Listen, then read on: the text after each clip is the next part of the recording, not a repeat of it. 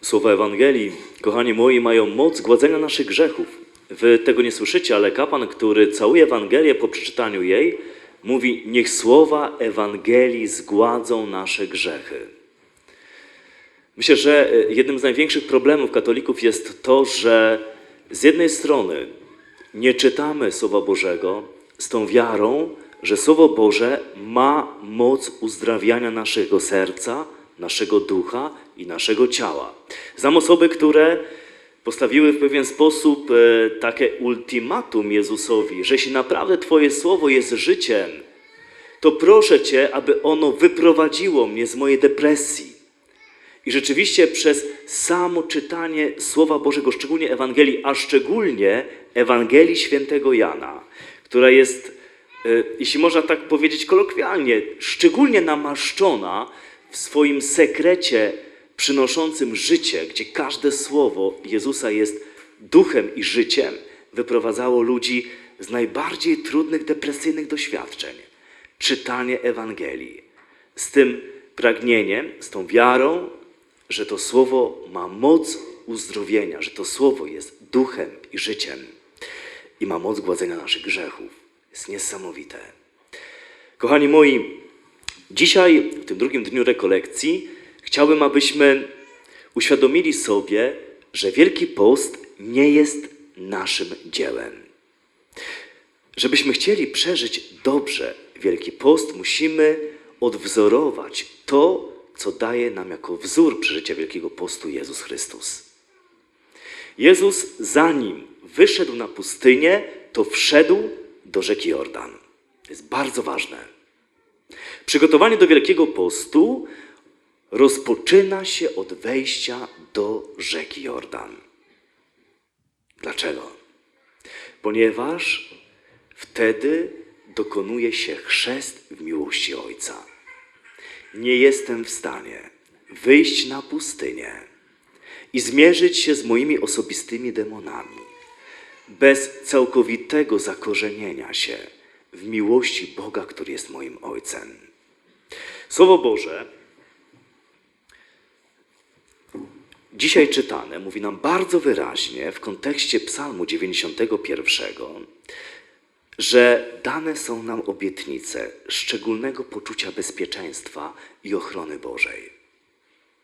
Mógłbym Wam przytaczać wiele różnych świadectw ludzi, którzy wchodzili w najbardziej niebezpieczne sytuacje i wychodzili bez draśnięcia, na przykład kulą, kiedy kule y, w małym pomieszczeniu ludzie się strzelali, a szedł kapłan z Najświętszym Sakramentem i nikt o tym nie wiedział. On miał ukryty Najświętszy Sakrament pod swoim płaszczem.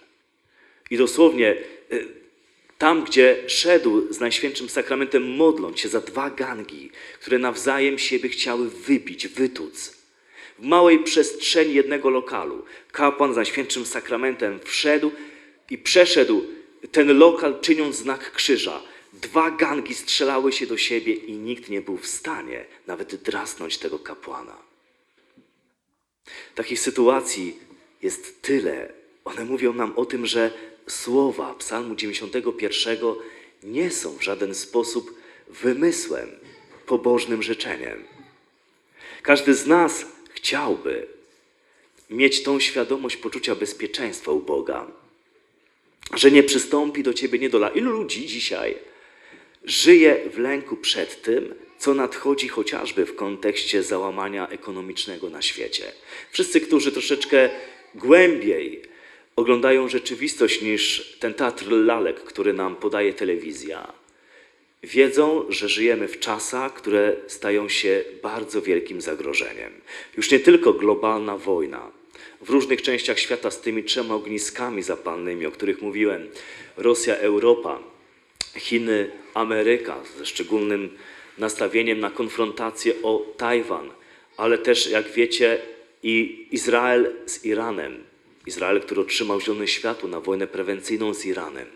Globalna wojna. W tle globalny, straszliwy reset ekonomiczny, który spowoduje całkowicie załamanie rynku ekonomicznego świata.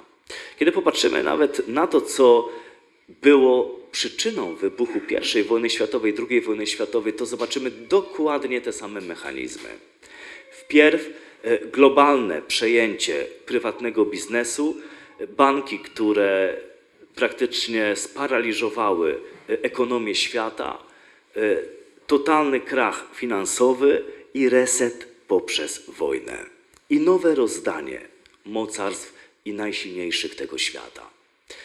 I ma się wrażenie graniczącą z pewnością, że od 2020 roku jesteśmy świadkami realizowanego trzeciego rozdania, również z trzecią wojną światową, globalną wojną. I w tym wszystkim musimy się jakoś odnaleźć. My, jako ludzie, którzy nie jesteśmy z tego świata, musimy mieć tą świadomość: nie jesteśmy z tego świata. Więc my postępujemy inaczej i inaczej patrzymy na rzeczywistość tego świata. Znaczy, jeśli chcemy patrzeć, jak wszyscy inni patrzą, no to będziemy ślęczyć godzinami przed telewizorem. Ten teatr lalek, który nam przedstawiają, będziemy łykać jako rzeczywistość, która jest rzeczywista i jest naprawdę, ale będziemy równocześnie karmić się wygenerowywanym lękiem, który będzie paraliżował nasz sposób myślenia, nasz sposób decydowania. Pamiętajcie, że kiedy podejmujemy decyzję z pozycji lęku, zawsze ta decyzja będzie błędna. Dotyczy to różnych sytuacji naszego życia. Zawsze, kiedy jest jakaś presja, jakiś lęk i podejmujesz decyzję, chcesz dobrze podjąć decyzję, ale podejmujesz ją z perspektywy lęku, będzie to błędna decyzja. Decyzja, która może być prosto serca Boga, może być realizowaniem pragnienia Boga, zawsze przychodzi z serca, które jest egzorcyzmowane z lęku. To nie znaczy, że mamy się nie bać. Odwaga to przemodlony lęk. Dopiero kiedy lęk przemodlę, mogę podejmować decyzje, które będą prosto z serca Bożego. Jezus Chrystus przemodlił lęk w ogrójcu. Widzicie, że apostołowie y, w tej sytuacji pełnej napięcia, oni świetnie wszystko wyczuwali, że zbliża się coś bardzo trudnego. Ich mistrz zostaje osaczany ze wszystkich stron. Wyrok śmierci na niego zapadł. Ale w, w tej tak trudnej sytuacji, bardzo dramatycznej, Jezus, przeżywając to, co ma nadejść na niego, poci się krwią, ekstremalny lęk i przerażenie. W tym czasie jego najbliżsi, zamiast być przy nim, idą spać. Wielu z nas, kiedy zaczyna zmagać się czy konfrontować z jakimiś trudnymi sytuacjami w swoim życiu, to próbują je przespać, myśląc o tym, że jak się obudzę, to już nie będzie tej trudnej sytuacji. Niektórzy próbują ją przejeść. I rzeczywiście w sobotę masz pełną lodówę, a w niedzielę już nic nie ma. Bo żyjesz w stresie, w napięciu i myślisz, że jak zajesz tym wszystkim, co jest w lodówce, to się ten stres czy napięcie skończy, a sytuacja się rozwiąże. Tak nie jest. Niektórzy próbują to przepić, ale cierpienia, bóle e, świetnie pływają i nie zalejesz tego, nie utopisz tego w szklance alkoholu. Jedynym rozwiązaniem jest przemodlić lęk.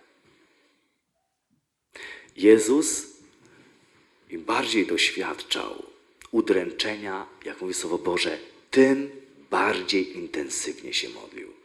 To jest droga do odwagi. Pamiętacie Jozue, który wczoraj mówiliśmy o tym, walczył ze straszliwymi Amalekitami. Pomyślcie o tym. Izrael, który jest skłócony sobą, jest w buncie do Boga, jest w sytuacji bardzo trudnej. Nie tworzą jedności, nie wołają wszyscy do Boga, są skłóceni z sobą, zbuntowani, rozdrażnieni, wkurzeni na Mojżesza, na Jozłego, na Boga. Okoliczności zewnętrzne spowodowały to, że całkowicie weszli w królestwo ciemności. Chrześcijanina można poznać po tym, czy okoliczności zewnętrzne mają wpływ na jego stan ducha, na pokój serca, miłość, odwagę, męstwo.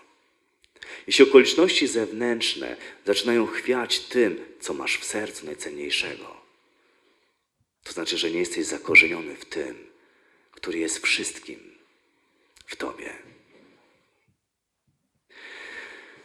Jozue wszedł w ponadnaturalną odwagę, kiedy, kiedy zaczął spędzać czas w namiocie spotkania, twarzą w twarz z Bogiem. Mojżesz, kiedy wchodził do namiotu spotkania i wychodził z namiotu spotkania, jego twarz promieniała dobrocią Boga, Jego majestatem, Jego chwałą. Ale Słowo Boże mówi, że Mojżesz wychodził z namiotu, a Jozue jeszcze wiele godzin był w tym namiocie. Nie wiedział o tym, że Bóg wybierze go jako kolejnego przywódcę po Mojżeszu. Jozue charakteryzował się ponadnaturalną odwagą i męstwem. Bóg prorokował nad nim: bądź tylko silny i mężny i nie bój się. Te trzy słowa, silny, mężny i nie bój się, dawały fundament Jozłemu do największych zwycięstw. Ale ta ponadnaturalna odwaga była generowana w jego sercu i umyśle w czasie godzin spędzanych w obecności Bożej w namiocie spotkania. Nie zdobędziesz tej odwagi, nie zdobędziesz tej mocy, ślepiąc w telewizor wiele godzin dziennie. Tam będziesz karmił się tylko hałasem, chaosem i lękiem. Serwują nam to od 2020 roku. Być może jako element gry socjotechnicznej. Wpierw mieliśmy przez dwa lata bać się straszliwego wirusa. Teraz oczy wszystkich mają być skierowane na straszliwą wojnę. Kolejne lata bania się i lęku. Kochani moi, nie mam wątpliwości, że w tych sytuacjach, które są wielkim zagrożeniem dla nas, musimy uświadomić sobie, że my, jako ludzie nie z tego świata, mamy niesamowity wpływ na zmiany na tym świecie. Jozue, który walczył w dolinie bitwy z potężnymi, straszliwymi Amalekitami, których wszyscy się bali, to byli potomkowie olbrzymów. W sytuacji, w której, rozumiecie, y, ludzie są skłóceni, naród jest skłócony, wszyscy są wkurzeni na siebie. Ten bunt y, i złość wyładowują na Mojżeszu, wyładowują na Bogu. I w tym momencie wydawałoby się, że wszelkie modlitwy Mojżesza powinny skoncentrować się na tym, żeby Bóg wszedł y, w ponadnaturalny sposób i obdarzył pokojem naród Izraela. Ale Bóg, Bóg robi coś zupełnie innego. Coś, czego byśmy się nie spodziewali, coś, co wydaje się absurdalne. Wyprowadza jeszcze większe zagrożenie na Izraelitów. I wtedy, kiedy Izraelici mają świadomość, że muszą skonfrontować się ze straszliwymi Amalekitami, podejmują decyzję o walce. Jozue wybiera najlepszych wojowników i rusza do bitwy z Amalekitami. Ale tak jak mówiliśmy wczoraj, gdyby kamery telewizyjne były 4000 lat wcześniej, to wszyscy by się ekscytowali na całym świecie tym, co dzieje się w czasie tej bitwy. Oglądalibyśmy pojedynki łuczników, włóczników, mieczowników, oglądalibyśmy całą strategię Amalekitów, Izraelitów, podziwialibyśmy strategię Jozłego, zastanawialibyśmy się, kto wygra, kto zwycięży, kto aktualnie przegrywa. Rozumiecie, e, redaktorzy, reporterzy opowiadaliby nam dokładnie, co się dzieje i wszyscy byśmy przeżywali tą nieprawdopodobną bitwę z Amalekitami. Żadna z tych kamer nie skierowałaby się na samotnego człowieka, który obok na szczycie góry wznosił swoje ręce do Boga i trwał w Jego obecności. I kiedy ręce tego człowieka, namaszczonego męża Bożego, namaszczonego modlitwą, namaszczonego objawieniem Bożym, objawieniem Jego wszechmocy były wzniesione do góry, Izrael wygrywał. Kiedy jego ręce opadały z wyczerpania, Izraelici przegrywali. Wtedy Aaron i Chór zaczęli podtrzymywać jego dłonie, żeby były cały czas wzniesione do góry. Dla nas jest to niesamowicie proroczy obraz. Kim są chrześcijanie? Kim są ludzie Boga? Kim są wojownicy modlitwy? To oni mają wpływ na zmianę historii, która toczy się w czasie wojny. To oni mają wpływ na zmianę historii, która toczy się w czasie bitwy. Nasz Pan bardzo często w Starym Testamencie występuje jako ten, który jest strategiem najwspanialszych zwycięstw. I bardzo często będzie nam pokazywał, że jego zwycięstwa nie mają nic wspólnego z siłą militarną walczących. Dlaczego? Dlatego, że on chce całą chwałę zebrać. Bo w momencie, w którym byłaby sytuacja, że człowiek mógłby sobie przypisać chwałę za zasługi, wpadły w straszliwą pychę. Zlekceważyłby, że to jest dzieło Boga i mógłby pogrążyć się w łapach demona po prostu. A pycha strasznie rozpycha. Najlepiej wszystko widać z krzyża, a nie z góry pychy, którą noszę w sobie. Dlatego Bóg, kiedy wkracza do walki, to daje nam takie strategie zdumiewające, zaskakujące, które nie mają nic wspólnego z jakąkolwiek strategią wojenną. Mojżesz, samotny wojownik na górze, który modlił się za Izrael, był namaszczonym mężem Bożym, od którego zależało, czy Izraelici wygrają, czy przegrają. Niebiańskie kamery były zwrócone tylko na Mojżesza, bo ten człowiek decydował przez swoją modlitwę o losach Izraela. Każdy z nas musi sobie uświadomić, kim jest. Pomyślcie o tym. Jeśli Słowo Boże o największym z proroków, Janie Chrzcicielu, nie narodził się większy z niewiasty. Mówi, a najmniejszy w Królestwie Bożym, czyli chrześcijanin, większy jest niż największy prorok Starego Testamentu. To uświadommy sobie, jaki my mamy autorytet w świecie niewidzialnym. Przecież to, co dzieje się teraz na Ukrainie, ta agresja Rosji na Ukrainę i to wrzenie wulkanu globalnego przed wybuchem globalnej wojny, to jest efekt tego, co dzieje się w świecie niewidzialnym. To jest efekt tego, co dzieje się w świecie niewidzialnym. Popatrzcie na apokalipsę. Apokalipsa jest odsłonięciem. Dosłownie apokalipsa znaczy odsłonięcie. Czyli Bóg chce nam odsłonić, że za zewnętrznymi wydarzeniami, które dzieją się na świecie, toczy się we wewnętrznym, niewidzialnym świecie potężna wojna duchów, dobra ze złem. Czy rozumiecie? Kiedy oglądacie to, co dzieje się na świecie w wydarzeniach realnych, zewnętrznych, fizycznych, widzialnych, to jest to odbicie wojny wewnętrznej, która się dzieje w świecie niewidzialnym między dobrem i złem. My nie jesteśmy z tego świata. Każdy z nas osobiście ma niesamowity autorytet w niewidzialnym świecie, aby związywać moce demoniczne, aby związywać demony wojny. Tylko czy my to sobie uświadamiamy? Kim jesteśmy?